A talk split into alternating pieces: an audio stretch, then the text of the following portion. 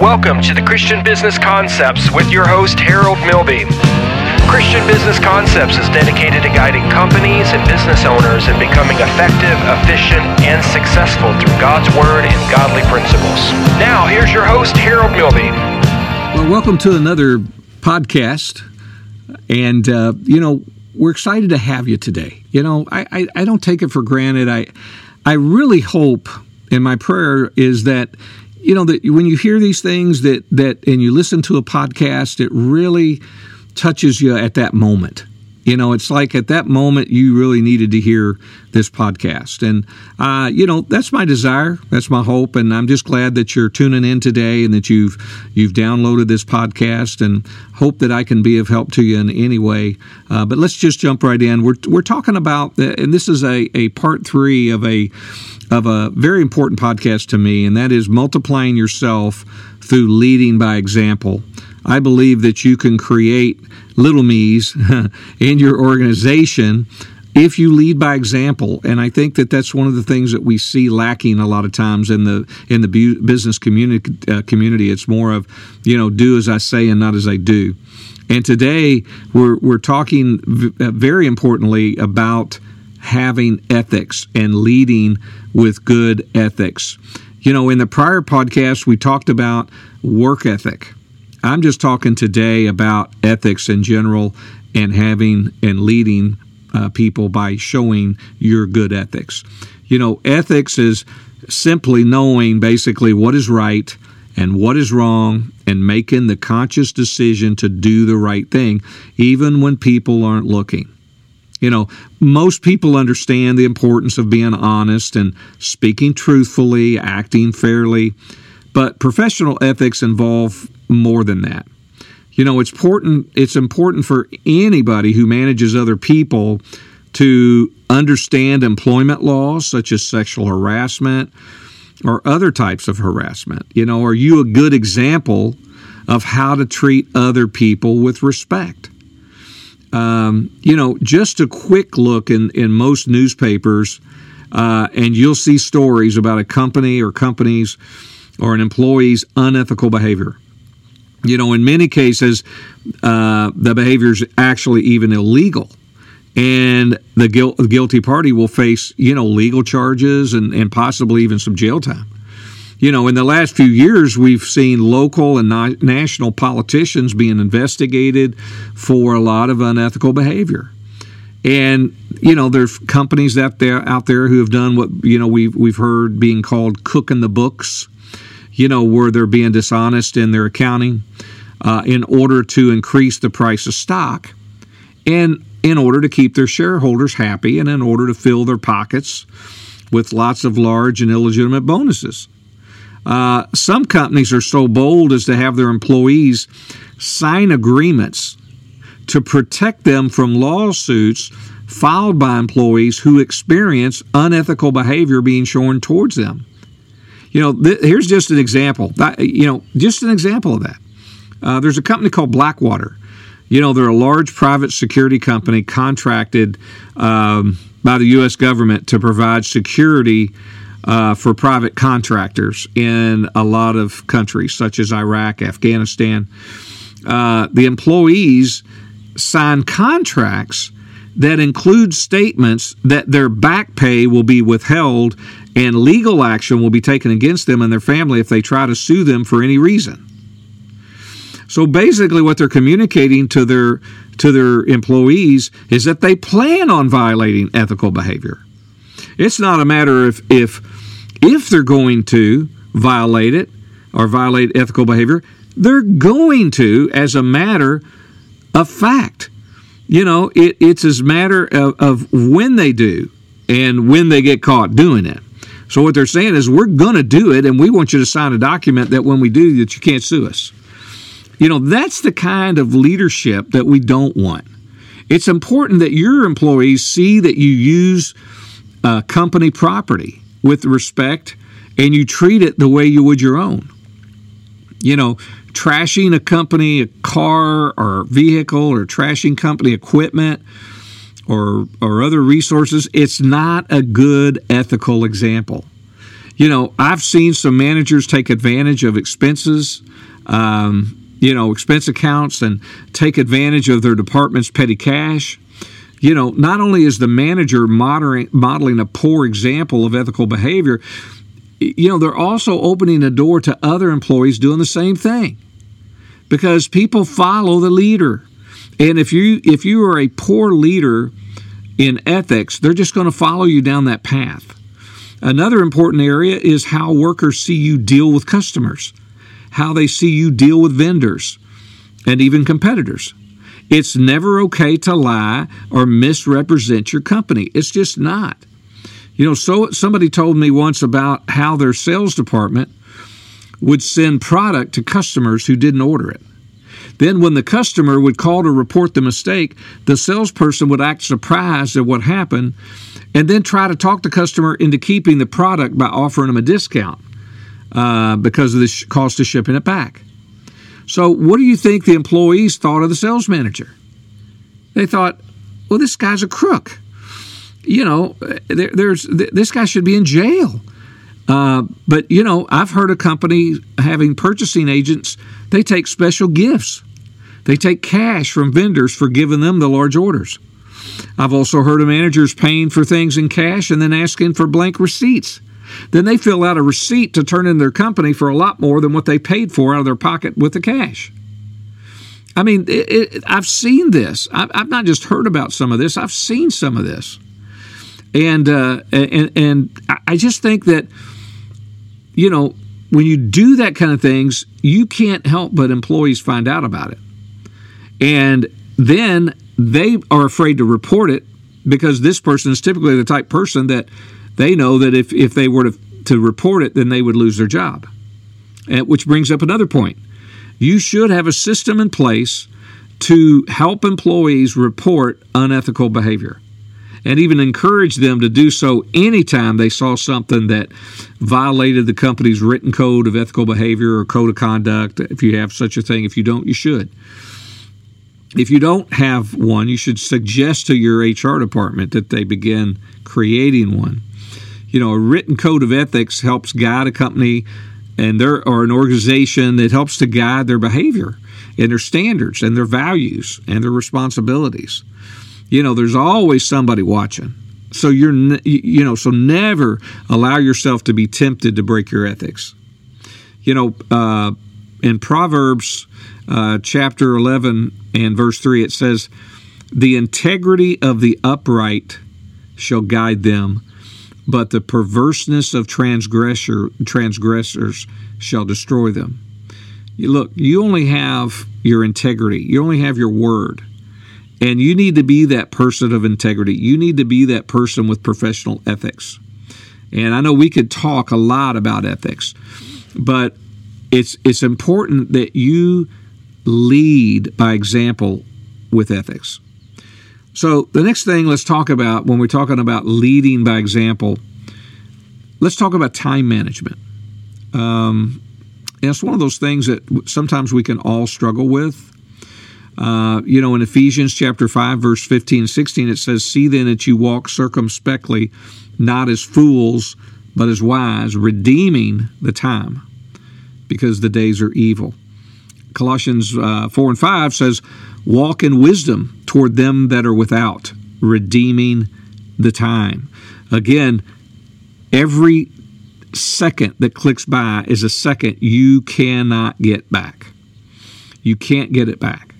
And leading by example when it comes to time management is really critical. You know, one of the worst things that you can do is show up at 9:45 in the morning when all of your employees are required to be there at 8:30 according to actually a survey done uh, not too long ago by salary.com, they took uh, a survey of 2,000 uh, employees. And uh, and they were trying to find out about employees, uh, you know, wasting time. And through this survey, they discovered that on average, that those employees wasted 1.89 hours in an eight and a half hour workday. So employees need a good example of time management. Uh, for me, again, it's important to me to try to lead by example. I typically get into the office 30 minutes before anybody else, uh, before the shift starts uh, before the company really opens. I'm in there about 30 minutes ahead. I do that because it's quiet and I get a few things done in the beginning and kind of get my my day kind of outlined. But I also do that because I want to be there before anybody else. I want to have that that action that I want them to follow. And so I want to be that example and I want to lead by example in my time uh, managements. You know, one of the best time management illustrations I've ever heard and I saw it. It was a professor, and he brings in a bucket into the class, and he fills it to the top with these medium sized, you know, bigger rocks. And he asked his students if the bucket was full, and the and most of the students were in agreement that yeah, it's full. Then he took some small pebbles, you know, little, you know, small or really small, small rocks, and uh, he begins to pour them in. And as he shook the bucket, he was able to get more and more of those pebbles in as they settled in between the crevices and the cracks and everything of the bigger rocks that were in there. So then again, he asked his, his students, he said, Is the bucket full? And the students answered with confidence this time that it was full. But then the professor began to pour sand into the bucket. And the sand found yet more uh, voids and cracks and crevices and he was able to pour in all that sand. He then began to explain that the rocks were the most important things in their personal lives and career. The pebbles were still important, but not on the same level, uh, you know, as those things represented by the larger rocks. And then lastly, the sand is everything else. So things that are really not that important, the professor went on to explain, is that if you put the sand or the pebbles into the bucket first, then there's no room for the rocks. There's no room for the real priorities of your life. And the same goes for your life. So if you spend all your energy and time on the small stuff, you'll never have room for the things that are truly important. And so that's why that we have to really lead by example because it is important that all of our people everybody that we work with, the people we work for, the people that work under us, that they understand how to manage their time, you know, uh, effectively and efficiently. So here's my thought. These are the time management strategies that everybody needs to practice. So, first of all, never underestimate the importance of things on your to do list. Because you've got stuff on your to do list, I promise you, that are not that important. They're not that big a deal. So make sure that you really look at those with a keen eye and that you just don't write down to do items. Um, eliminate time wasters, things that are just going to waste your time. Just get rid of them. Just absolutely get rid of them. Um, the next thing is, I'm a big fan of, of what's called blo- uh, time blocking. Block out time on your schedule for your most productive activities whatever that may be, whatever's the most productive thing that you do, make sure if it's only that thing that you block that one thing out because that's your most productive activity. So put that on the calendar. Don't let anything interrupt that. And that brings me up to another point. Make sure you're using a calendar. You know, you can put a lot of things on your calendar to help you stay focused uh, on the things that you need to get done. Uh, then the next thing I would tell you to do, if you haven't done any of this so far, know how you spend your time by keeping some kind of a, a time or an activity journal for about 30 days. I did this several years ago, and I was absolutely amazed at how much junk that I spent my time on that was a complete waste of time. And it really opened my eyes to get really focused on what I need to be doing. Uh, now, there are times when I still look back and I say, wow, there's some stuff here this week that I really wasted a lot of time doing, didn't need to. But the thing of it is, is that I recognize those things and I'm trying to do my best to eliminate them.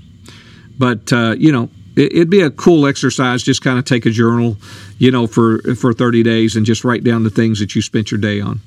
Uh, next, use time management tools, whatever they may be. Um, if you want to use a notebook, if you want to use a day timer, um, you know, a lot of that's, you know, kind of old school now. People uh, are doing more apps on their phones or smart devices. My, I would encourage you to find what that is uh, and utilize it to your advantage. But find some time management tools, get you a calendar. Uh, if you have multiple employees uh, in, in your company or your organization, I would ask them to all use the same calendar. Uh, you can send invites to each other to manage your meetings or your get togethers. So, but but use uh, time management tools that are out there. Uh, the next thing is do one task at a time. Just do it, knock it out. Don't get interrupted. You know, just move on and get one done at a time. So that brings me to this point. You got to manage those interruptions pretty effectively. Um, you know, we have an office manager that knows that if our doors are closed, you don't come knocking on the door because we don't close our doors unless we don't want to be interrupted. So, you know, practice some of those things. Establish priorities. Learn how to establish priorities. That's important. Uh, and then, you know, we talked about don't underestimate the, the unimportance of things on your to do list. Well, this goes with it. Learn how to delegate effectively. You, you got to learn how to delegate. I'm not going to take the time to, to go into teaching people how to delegate in this podcast, but there's lots of books, there's lots of things on the internet, but learn how to delegate effectively. Um, next, prioritize your health. That is critical. That's something that I've learned the hard way uh, in the last several years, and I just want you to know put energy and effort into your health. Uh, that's a big part of managing your time. Manage the time that you need to take care of your body.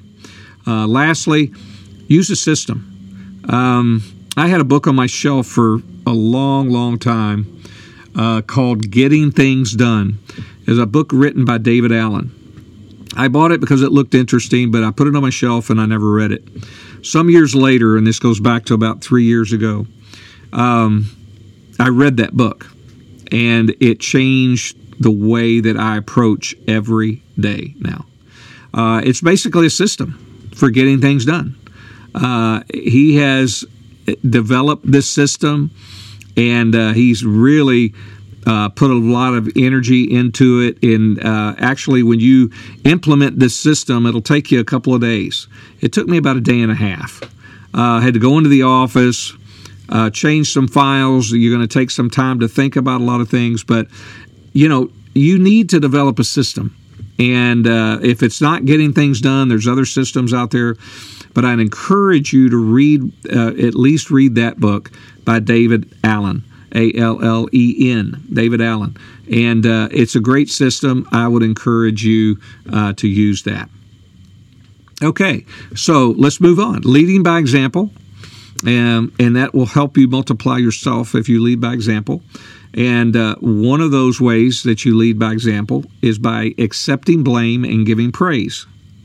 You know, there's nothing worse than working for a boss who takes credit for for all the successes that they had little to do or nothing to do with. And then when there's a big failure, they put the blame on everybody else. Man, there's nothing worse than working for somebody like that. Uh, President John F. Kennedy was quoted as saying, Let us not seek the Republican answer or the Democratic answer, but the right answer. Let us not seek to fix the blame for the past. Let us accept our own responsibility for the future. And and that is exactly right. I mean, you know, forget about blaming people. It's a losing battle. Doesn't help you at all. Makes you look small. Makes you look weak. Uh, accept the blame. You know, it's part of taking responsibility. Now, now some bosses feel that if they accept blame, it'll hurt their chances for advancement, or in some corporate cultures, uh, uh, this may be the case that in uh, in most companies, um, this person's career advancement is blocked when they do that. They, they've got the complete opposite understanding. It's better to stay true to what's right than lose your way through this type of behavior. I'm just telling you. You know, you don't want to point your finger at everybody else. Learn to accept blame. Be an example. You know, some think accepting blame makes them look weak in other people's eyes, but it may be true to, for some people that you may look weak to them, but not to the important people in your life. The important people in your life are going to see the difference.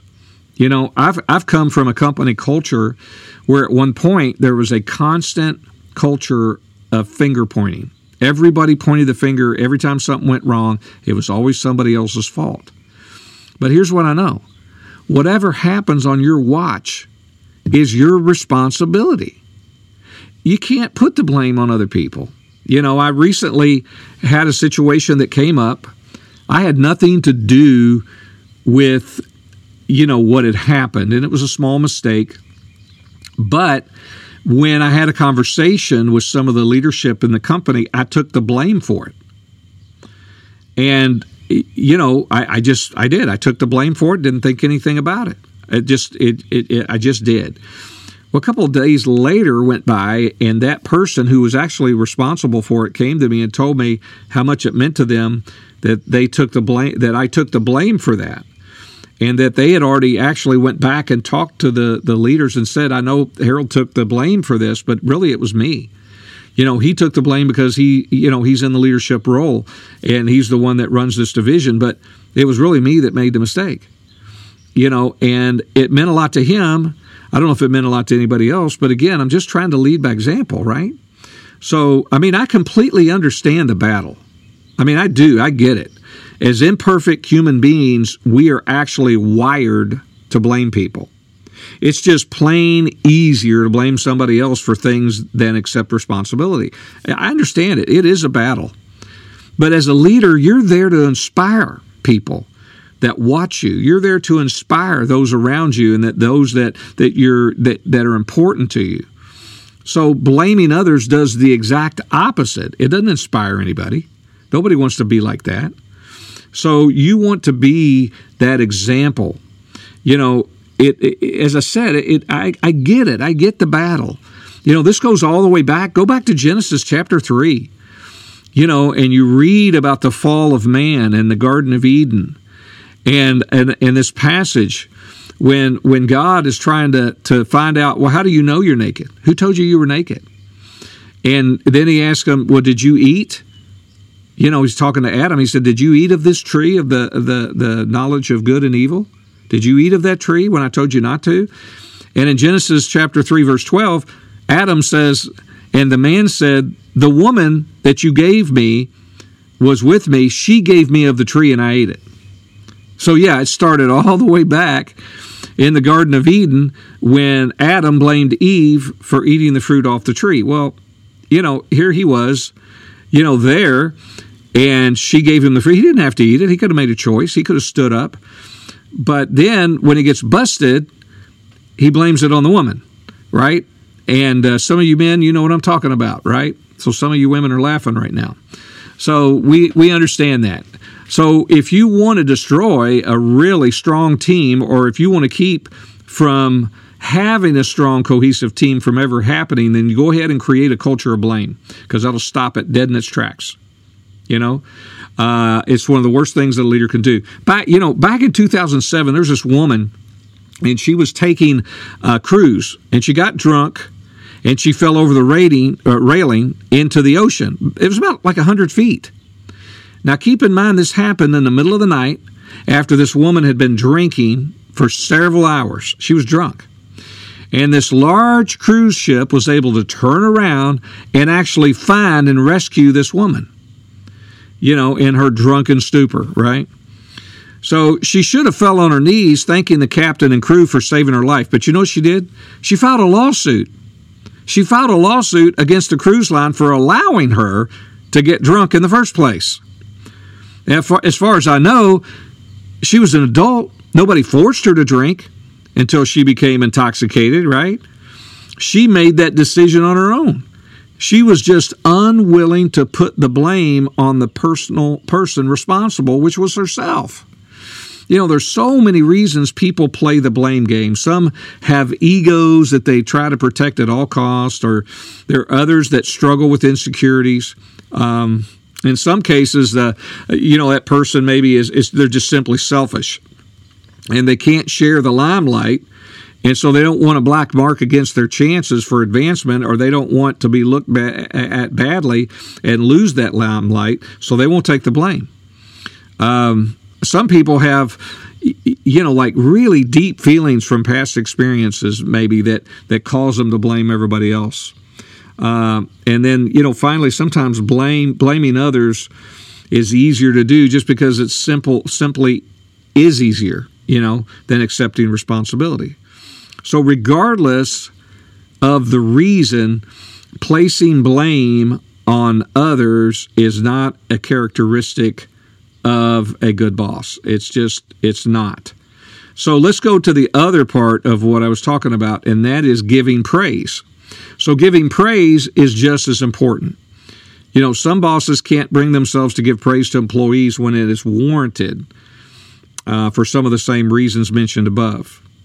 And in our next podcast, we're going to talk about some tips for giving praise, and uh, we're going to get into that. But today, I want to thank you for tuning in to the Christian Business Concepts podcast and look forward to you tuning in again on the next week's episode as we continue this leading by example. And always remember that Jesus is Lord and He wants you blessed. Thank you for tuning into this week's Christian Business Concepts podcast.